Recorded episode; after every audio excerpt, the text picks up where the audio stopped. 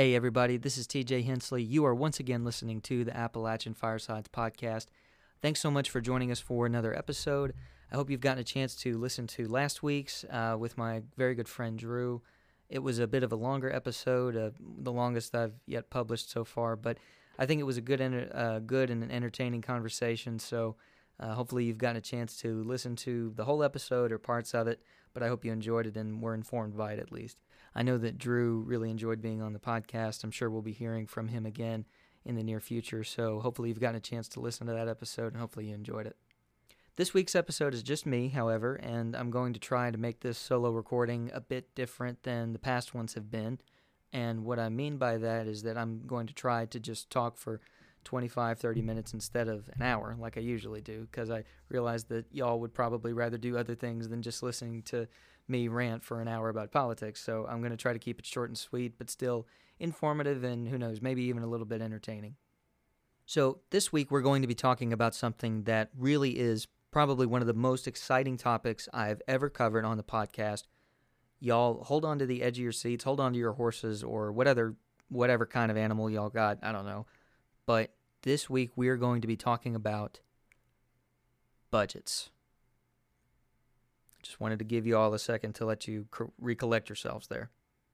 But yes, we're going to be talking about the two year budget for the state of Kentucky, my home state.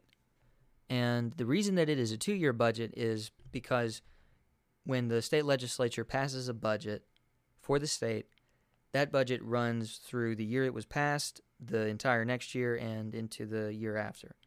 Uh, and so, for example, whatever budget is passed this year will run through 2022, 2023, and into 2024. And likewise, whatever budget is passed in 2024 will last until 2026. You get the idea. So there's some context for you guys, but here's a bit more context as well. In 2021, there were a couple of really important records that were set for the state of Kentucky in terms of our economy.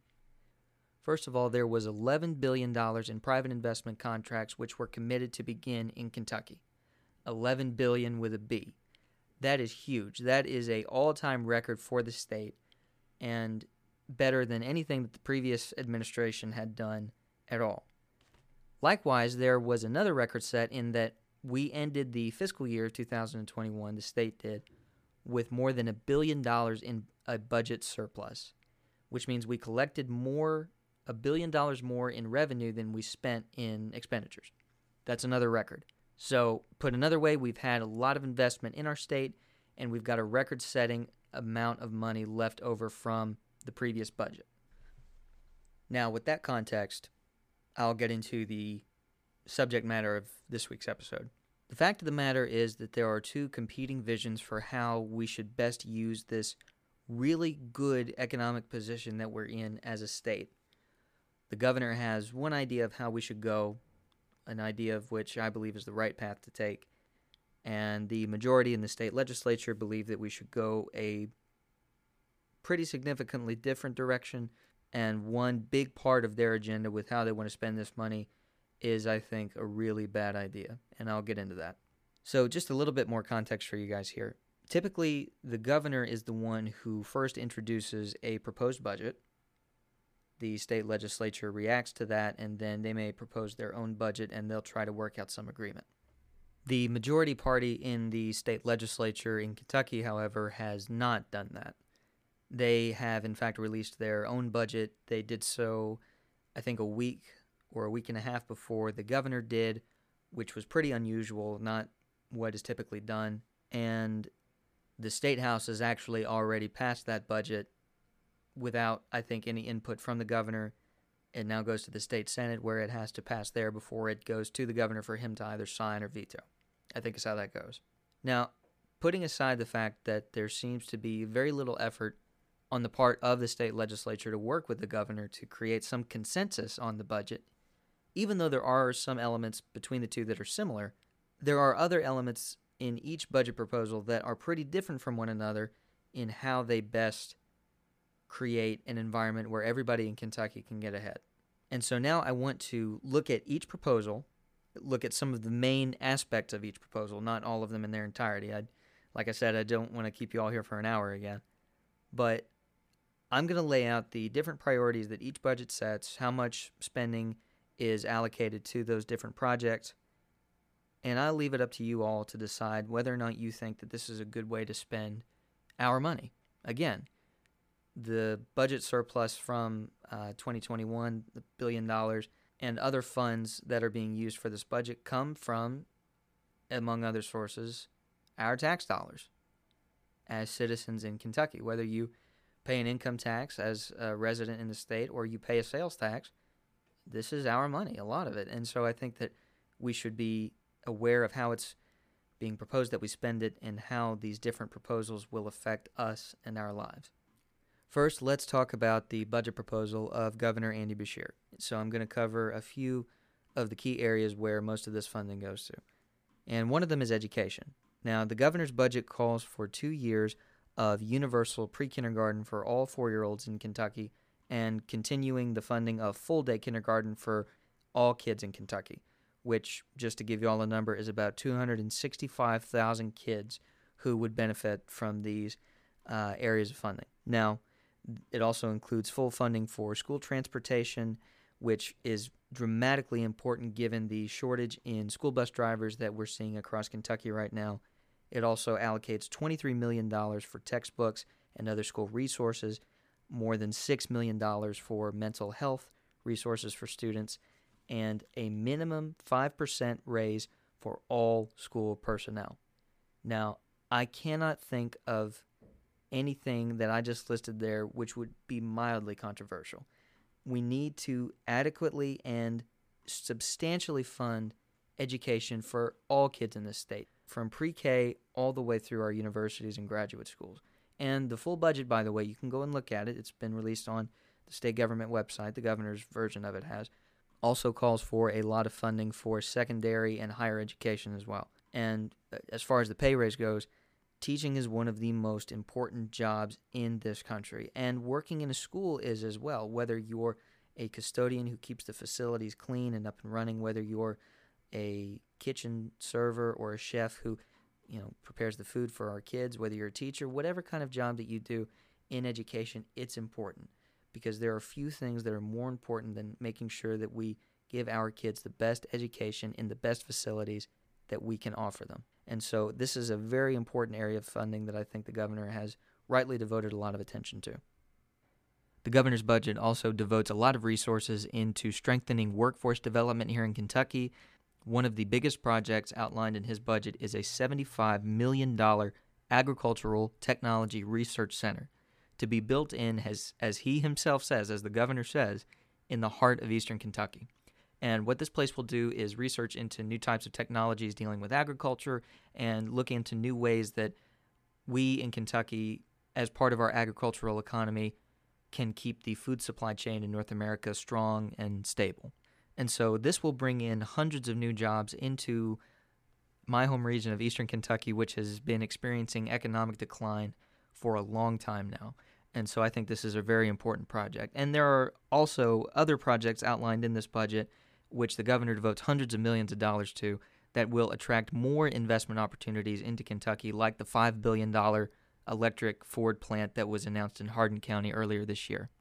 A lot of other funds in the budget are devoted to infrastructure projects. Um, $250 million in bridge renovations, $200 million to boost high speed internet access across Kentucky, and $500 million to expand access to clean water. And I know the folks listening all across Kentucky, but uh, particularly in eastern Kentucky, in my home region, will attest to how badly we need those kinds of investments in Appalachia. So those are just a few of the infrastructure projects that the governor outlines. Again, you all can go and read about all of the different parts of the budget in more detail on the state government website. It's full of good investments for our state that I think will benefit not just Eastern Kentucky, but the whole state itself. And there are also a lot of resources devoted in the governor's budget to funding health care. The budget fully funds Medicaid, which one out of every three people in Kentucky depend on for their health care, not just one out of three people, but 40% of all kids and people in rural Kentucky who are more likely to be covered by Medicaid than other plans. So that will dramatically improve access and quality of health care for folks all across Kentucky, but especially in eastern Kentucky. The budget offers $12 million in scholarships to potential nurses to address the shortage of nurses that we're seeing across the state. Uh, there's $10 million called for student loan forgiveness for nurses and nursing faculty members. There's a 34% increase in funding for domestic violence centers, rape crisis centers, and child advocacy centers, and $400,000 for programs that help homeless veterans. Now, let me say this. Regardless of how you may feel about the governor, and you may very well disagree with some of his politics in one form or another, and if you do, that's your prerogative. It's a free country. But I cannot think of a better way to spend the kind of resources that we have and to use the kind of energy that we have in our economy right now better than it's ever been before, or at least been in a long time, I can't think of a better way to use those resources than in the projects that I just described for you and all of the others that are listed in greater detail in the governor's budget itself. Again, y'all really should go to the state government website and read the budget in full.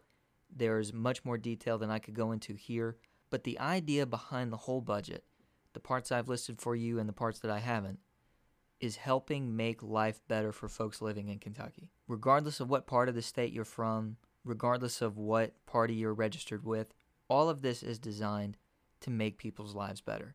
And I've said this before on the podcast, I'll say it time and time again because this is a hill that I will die on. That is the entire role of government to make people's lives better and to be active in making people's lives better. The key to doing that is good government. And the key to having good government is having good people in government. And I think that we here in Kentucky could not ask for a better governor than the one that we have now. All of these plans are devoted to making sure that people have the resources they need from the time that they're in pre K all the way to the time that they're in their old age to live a healthy and fulfilled and secure life in terms of high wages, access to education, access to health care, access to internet to good infrastructure to clean drinking water. All of these things in the governor's budget are for that purpose. I cannot think of a better way to spend the kind of resources and energy that we have in our economy than to try and make life better for folks all across Kentucky. Now, when you look at the budget that the governor has proposed, and you compare it to the budget that the majority in the state legislature has proposed, there are a few similarities between the two, but there are also some key differences. And when you look at those differences, I think you really have to ask yourself uh, which of these plans, plans that are going to last for two years, which of these plans to spend our money over the next two years will actually serve the needs of everybody in the state? And when you look at those differences, between the two plans, the answer becomes pretty clear, I think. And first, I'll just list a few similarities for you guys between these two budgets so you can see that there is some overlap. Uh, the House budget covers the cost of full day kindergarten, like the governor's does. It also increases funding for school district transportation, and it also includes a pay raise for public employees. And, you know, that's good stuff we need that. I'm not saying at all that those are bad things. Just because they're in the house's budget, they're they're good things. But it's the differences between the two where you really start to see again how one of these plans is a lot better, I think, at meeting the needs of everybody living in our state. When it comes to education funding, for instance, the governor's budget provides a greater increase in funding for each individual student than the House budget does the governor increases funding for each individual student from $4,000 a year now to $4,300 next year and then $4,500 in 2024. Now, the House budget only increases funding to $4,100 next year and then $4,200 in 2024. So, not as much individual funding for each student in the House budget than the governor's. When it comes to infrastructure, the House budget only allocates $350 million for upgrading water infrastructure in Kentucky, which is $150 million less than the governor's budget. Now, you don't have to go far in Kentucky, especially eastern Kentucky. Uh, Martin County comes to mind, and other communities struggle with this as well. And I know mine does, in that not everybody has access to clean drinking water. So the fact that the House budget devotes less resources to that than the governor's, I think, is an important difference to keep in mind.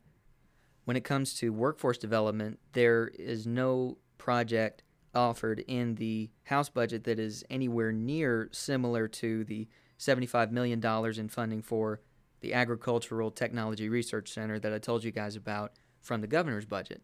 Now, the governor is calling for almost $100 million in funding for an important project for Eastern Kentucky that will attract jobs and will provide jobs, and the House budget doesn't seem to include anything like that.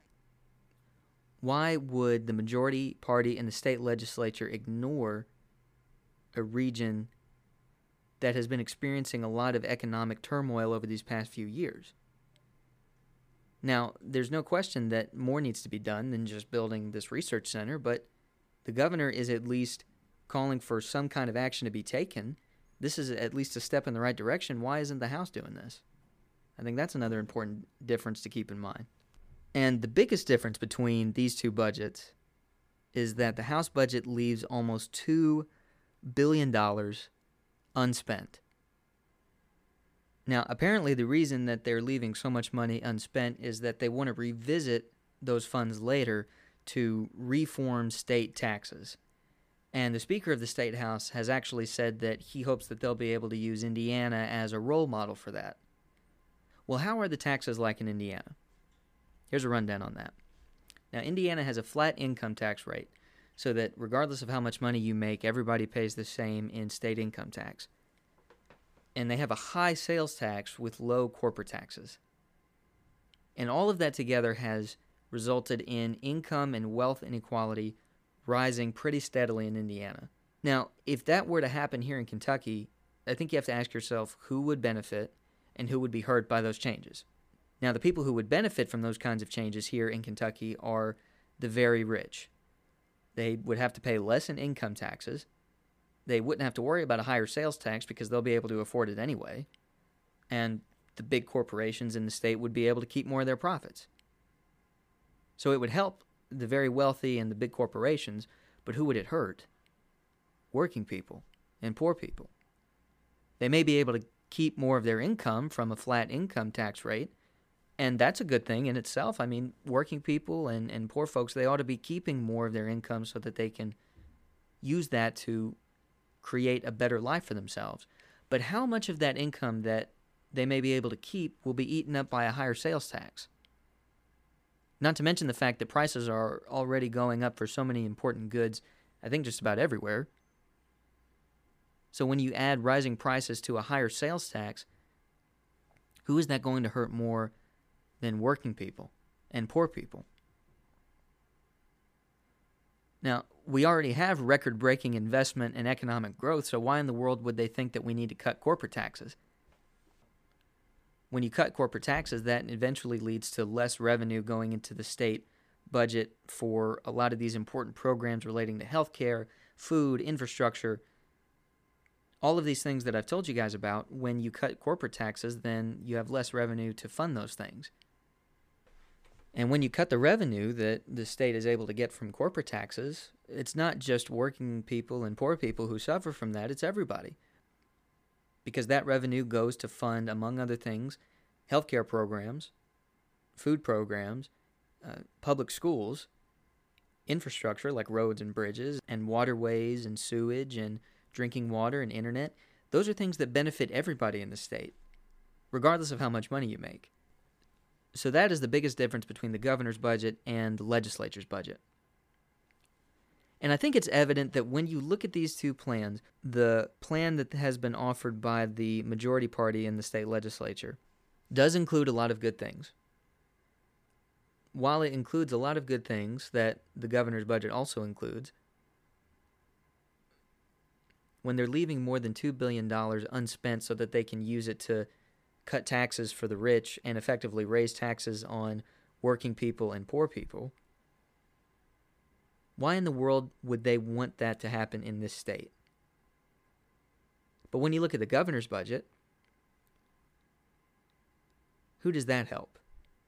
It helps kids, it helps teachers, it helps public workers, it helps everyday Kentuckians, and it helps working families. Now, unfortunately, the House has already passed its own version of the two year state budget. It's not passed the Senate yet, I don't think.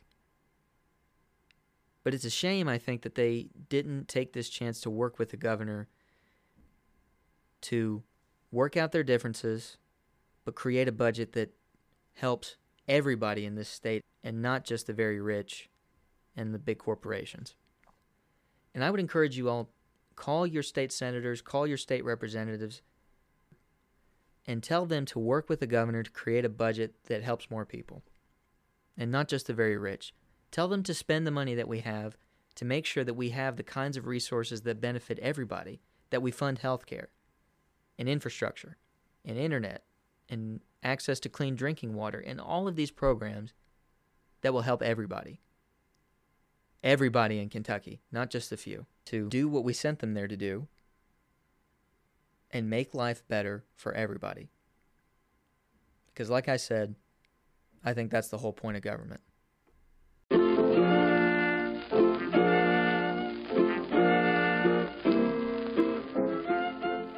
All right, guys, I think I'll leave it there for this week's episode. I don't have a very accurate idea of how long the episode will be once I've got finished editing the audio, but I think I actually did meet my goal of being under half an hour this week. So that's a big milestone for me. I'm sure that you guys appreciate that too. I promise that I'll try to make all of my solo episodes this short and so that you guys don't have to listen to me rant for an hour because I'm sure there's better things that you'd rather do with your day.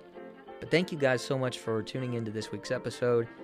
Next week, I will have a very good friend of mine who's also a native of Appalachia, and I'm sure that we'll have a great conversation as well. Be sure to tune in for that episode in two weeks' time. But until then, stay safe, stay healthy, love your neighbor, and do good things. Catch you guys next time.